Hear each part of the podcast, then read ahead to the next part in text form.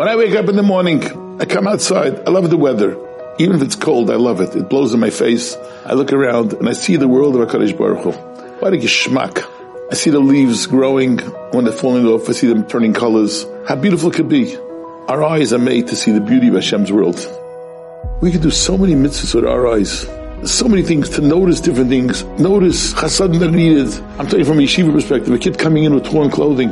Our eyes show us the kid is wearing torn clothing. Let's go out there, and buy him some clothing.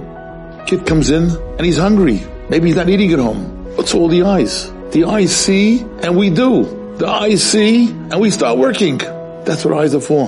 When you see beautiful Gemara and a beautiful Pshat, wow, you see the beauty of Hashem again, the beauty of His Torah. That's the idea of the eyes of HaKadosh Baruch Hu giving to us, to see the beauty of His world, see the beauty of our world. Unfortunately, sometimes the eyes pull us in a different direction. But that's not what the focus should be on. The eyes should pull us in the right direction.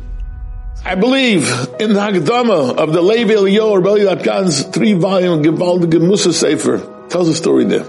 When he was Mashgiach in Kfar Hasidim, a Bach came over to him and said, Rabbi, I have a bris tomorrow morning in Tel Aviv. May I go to the bris? He says, Tel Aviv? In Mitten Zummer? Sometimes it's like a public beach. Weekends to get, how could you go there?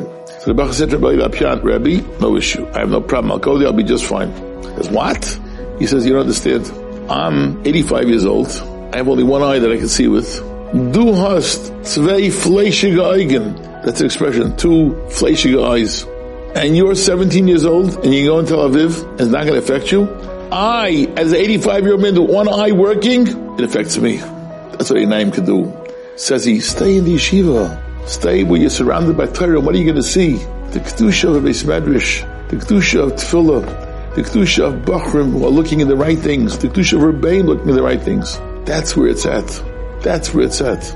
Don't put yourself in a sakana. We have such beautiful, beautiful eyes. That's what we have. HaKadosh Baruch Hu's eyes. It gives us our wonderful eyes to see good things with. When we see beauty, when we see HaKadosh Baruch Hu's world, wow, how wonderful it is.